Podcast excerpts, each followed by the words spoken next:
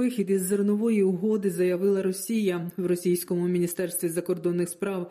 Заявили, що від сьогодні на невизначений час призупиняють свою участь у реалізації угод щодо вивезення Чорним морем з України сільськогосподарської продукції. кажуть, що причиною став цитую терористичний акт щодо кораблів Чорноморського флоту та цивільних суден, який нібито здійснила Україна за участю спеціалістів із Великої Британії. У міністерстві оборони Сполученого Королівства уже відповіли на звинувачення Росії і наголосили, що це брехня епічного масштабу. На вихід Росії із зернової угоди відреагував і міністр закордонних справ України Дмитро Кулеба. Він закликав світову спільноту вимагати від Росії виконувати зобов'язання для роботи зернового коридору. Також додав, що українська сторона попереджала про плани Росії світову спільноту. Позицію України у цій ситуації докладно роз'яснив у своєму щоденному зверненні президент Володимир Зеленський. Сьогодні з Росії прозвучала доволі передбачувана заява. Заява про те, що вони остаточно зривають експортну зернову ініціативу. Насправді це не сьогоднішнє їхнє рішення. Росія почала свідомо загострювати продовольчу кризу ще у вересні, тоді, коли заблокувала рух суден з нашим продовольством. Від вересня і по сьогодні у зерновому коридорі накопичувалось вже 176 суден, які не можуть пройти за своїм маршрутом. Деякі з зерновози очікують вже понад три тижні. Це абсолютно свідома блокада Росії. Це абсолютно прозорий намір Росії повернути загрозу масштабного голоду для Африки, для Азії. От буквально сьогодні більше двох мільйонів тонн продовольства стоять в морі. Це означає, що для більш ніж 7 мільйонів споживачів реально погіршився доступ до продовольства. Алжир, Єгипет, Ємен, Бангладеш, В'єтнам, інші дуже різні країни з різних частин світу, але вони всі однаково можуть бути дестабілізовані через це російське рішення заблокувати експорт. Я підкреслюю. Це рішення було ухвалено Росією очевидно у вересні. Тільки про це можна свідчити ця черга і суден з продовольством у морі. Важливо також, що мінімум двічі протягом часу дії зернової ініціативи Росія завдавала ударів по нашим військово-морським силам, якраз по тим силам, які гарантують безпеку зерновому коридору. Зараз потрібна жорстка міжнародна реакція, як на рівні ООН, так і на інших рівнях, зокрема і на рівні Великої двадцятки сказав Володимир Зеленський. Повний виклад щоденного звернення президента слухайте наприкінці матеріалу. Отже, Міністерство оборони Росії заявляє, що українські комарі дрони, начебто, пошкодили в Чорному морі три російські кораблі, які забезпечували охорону зернового коридору. Речник Одеської обласної військової адміністрації Сергій Братчук назвав ці заяви черговою провокацією і аферою московських чиновників. Міністерство так званої оборони Російської Федерації заявляє, що ті кораблі, які начебто там пошкоджені, вони забезпечують безпеку саме зернового коридору. Таким чином е, Росія зараз намагається створити певне інформаційне алібі щодо можливих своїх провокацій по відношенню до зернової ініціативи, до зернового коридору. Причиною вибухів 29 жовтня в окупованому Севастополі та імовірних ушкоджень кількох російських кораблів міг бути невдалий запуск ракет протиповітряної оборони. Таку думку висловила керівниця об'єднаного прес-центру оперативного командування Південь Наталія Гуменюк. Вона не підтвердила, але і не спростувала інформацію про знищення російських кораблів у Севастополі. Натомість прокоментувала прокоментувала фейкову заяву постійного представника Росії в ООН Василя Небензі, який напередодні під час свого виступу заявив, що російські окупанти нібито виявили в Україні безпілотники, які можуть розповсюджувати комарів, заражених небезпечними вірусами. Наразі офіційного підтвердження нема, але є абсолютно точно е, розуміння, що при такому побоюванні бойових комах і використанні проти них агресивної системи протиповітряної оборони може бути абсолютно е, зворотня реакція. Тому, коли по комарах б'ють С-300, наприклад, то ці ракети мають дуже велику руйнівну силу і руйнують вони те, що насправді винне у створенні цієї ситуації. Тому невдалий пуск ракет протиповітряної оборони цілком може бути такою причиною. Напередодні речник оперативного командування Південь Владислав Назаров розповів, що у Чорному морі курсують 9 російських кораблів, серед яких велике десантне судно та підводний човен. Вони мають 20 крилатих ракет типу калібр на борту. Операція зі звільнення Херсона триватиме до кінця листопада. Про це сказав керівник головного управління розвідки Міністерства оборони України Кирило Буданов у інтерв'ю проєкту Зона війни. За словами Буданова, зараз у Херсоні перебуває близько 40 тисяч військових. Значна частина з них це найбільш підготовлені та найбільш боєздатні російські підрозділи: повітряно-десантні війська, сили спеціальних операцій, морська піхота. Керівник головного управління розвідки також не виключає, що росіяни можуть вдаватися до часткового підриву греблі Каховської гідроелектростанції. Управління стратегічних комунікацій оприлюднило супутникові знімки, на яких видно, що з аеродрому у Чорнобаївці Херсонської області російські армійці вивели всю свою техніку. Як повідомило управління стратегічних комунікацій, це видно на супутникових знімках за 27 жовтня. З початку окупації Херсонщини навіть постійні знищення російської техніки силами збройних сил України в цьому аеропорту не були приводом для них покинути позицію. Українські військові продовжують просуватися на півдні України. Станом на кінець жовтня є позитивні зрушення на фронті, але їх не розголошують задля безпеки. Про це розповів голова Миколаївської військово-цивільної адміністрації Віталій Кім. Водночас, за його словами, на Миколаївщину нині масово прибувають новомобілізовані російські солдати. Українські воїни воюють якістю проти кількості. А тим часом населені пункти Миколаївської області зазнають масованих російських атак. Російські армійці подекуди б'ють кілька разів повторно по вже знищених ними об'єктах, розповів Віталій Кім. Вони заводять на праву сторону е, Дніпра дуже багато мобілізованих солдат. Вони залишають техніку, яка тут е, в напівпридатному стані для того, щоб працювати. Вивели техніку з Чорнобаївки, але розосередили її на правому березі.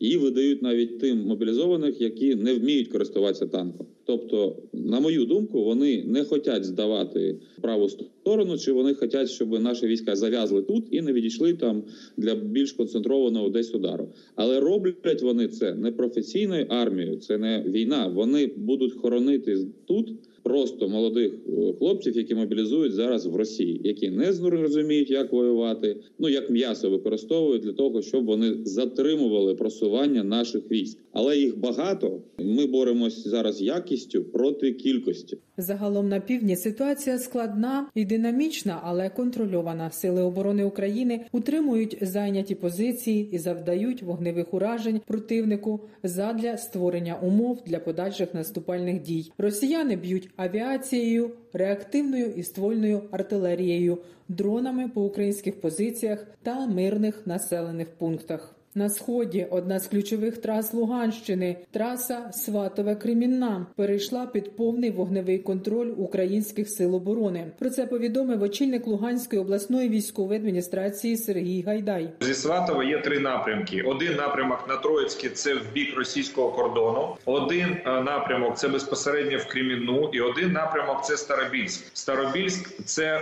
логістичний центр Луганської області. І як тільки буде назад повернутий контроль над Старобільськом, то тут вже все буде зрозуміло взагалі по території Луганщини. А що стосується Кремінної, так само ну навпаки, напрямок на Сватова і напрямок відкривається на Рубіжне і Северодонецьк. А коли Кремінна і Лисичанськ потраплять під контроль е, збройних сил України, то Сєвєродонецька окупанти будуть втікати так же аж гай буде шуміти.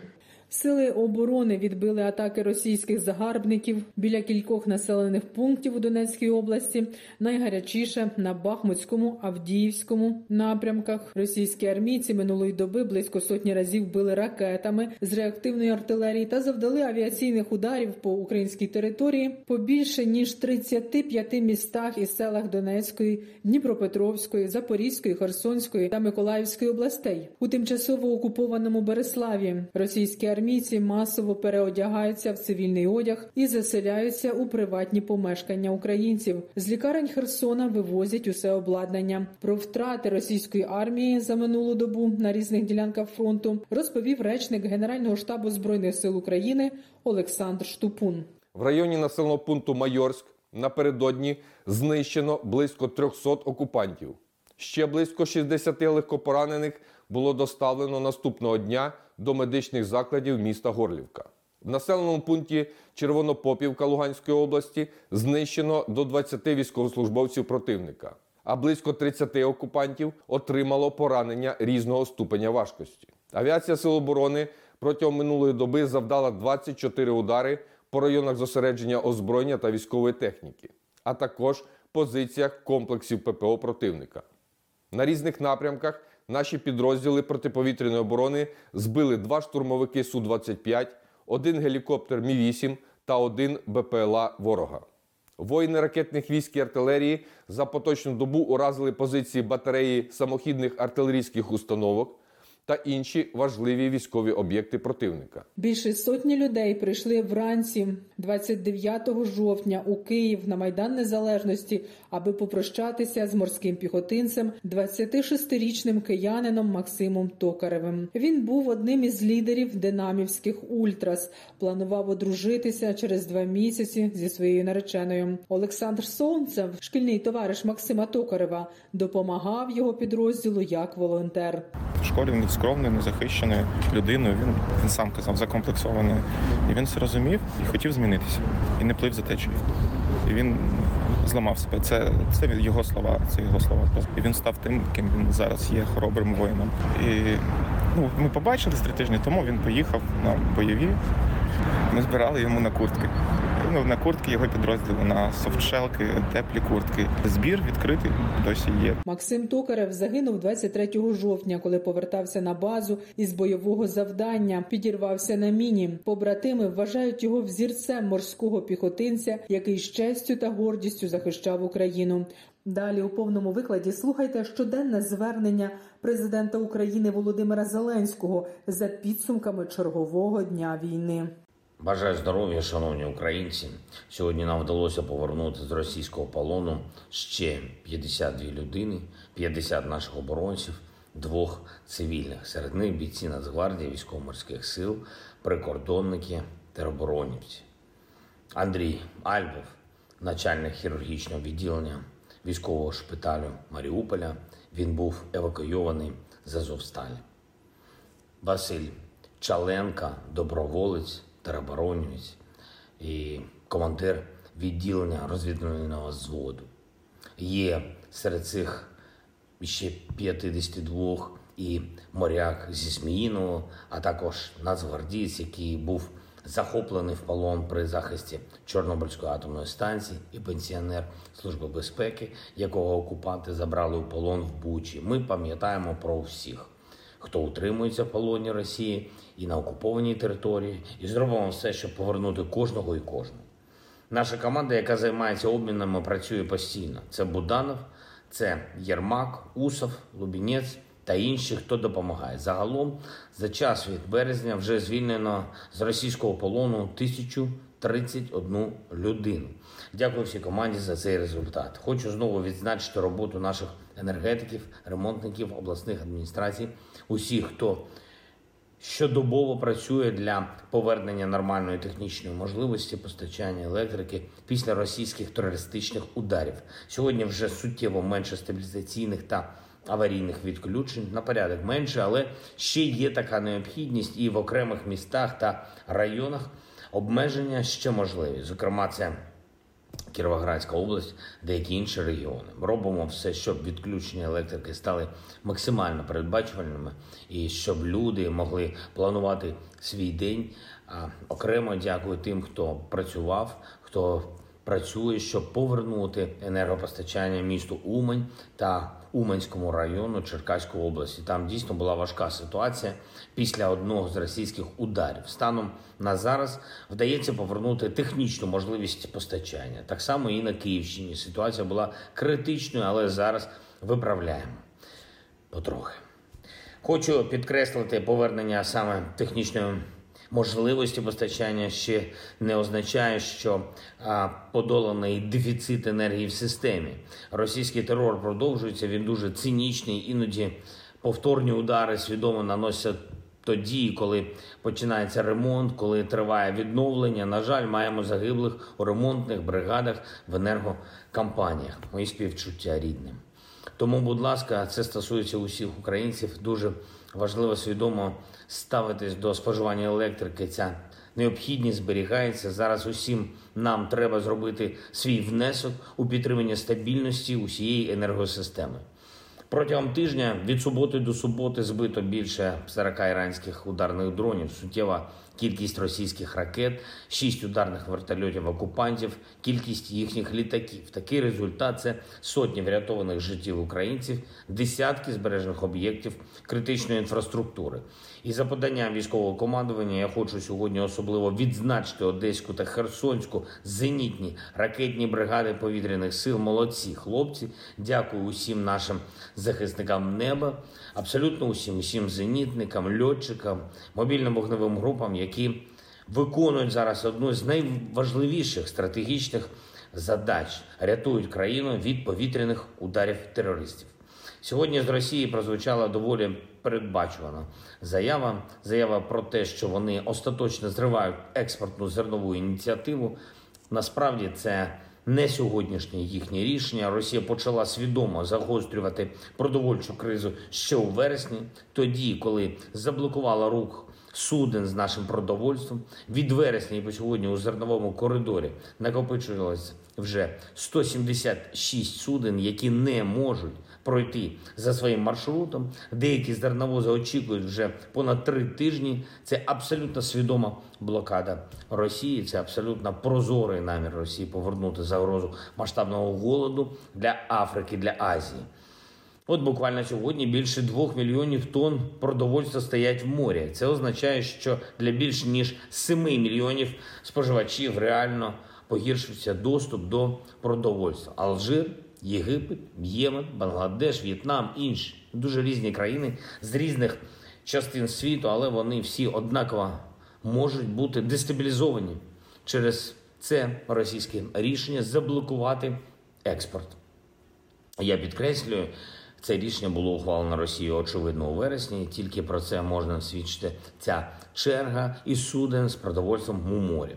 Важливо також, що мінімум двічі протягом часу дії зернової ініціативи Росія завдавала ударів по нашим військово-морським силам, якраз по тим силам, які гарантують безпеку зерновому коридору.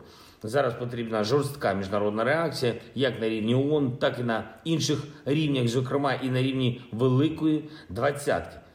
Як Росія може бути серед інших в G20, якщо вона свідомо працює на голод на кількох континентах, це нонсенс.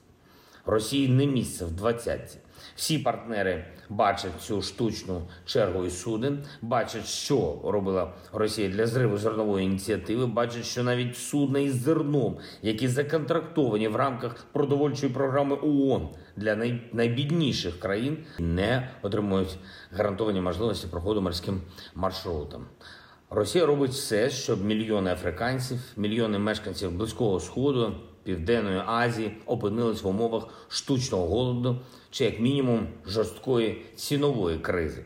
Але чому це якась там купка осіб десь у Кремлі може це вирішувати? Чи буде їжа на столах у людей в Єгипті або в Бангладеш? Що це таке? Світ має силу, щоб захистити людей від цього. Україна була і може бути і надалі одним з гарантів глобальної продовольчої безпеки. Російський терор і шантаж мають програти. Людство має перемогти. Я дякую всім, хто бореться разом із нами за те, щоб повернути міжнародним відносинам мир і стабільність. Я дякую кожному і кожній, хто воює і працює заради України. Слава Україні!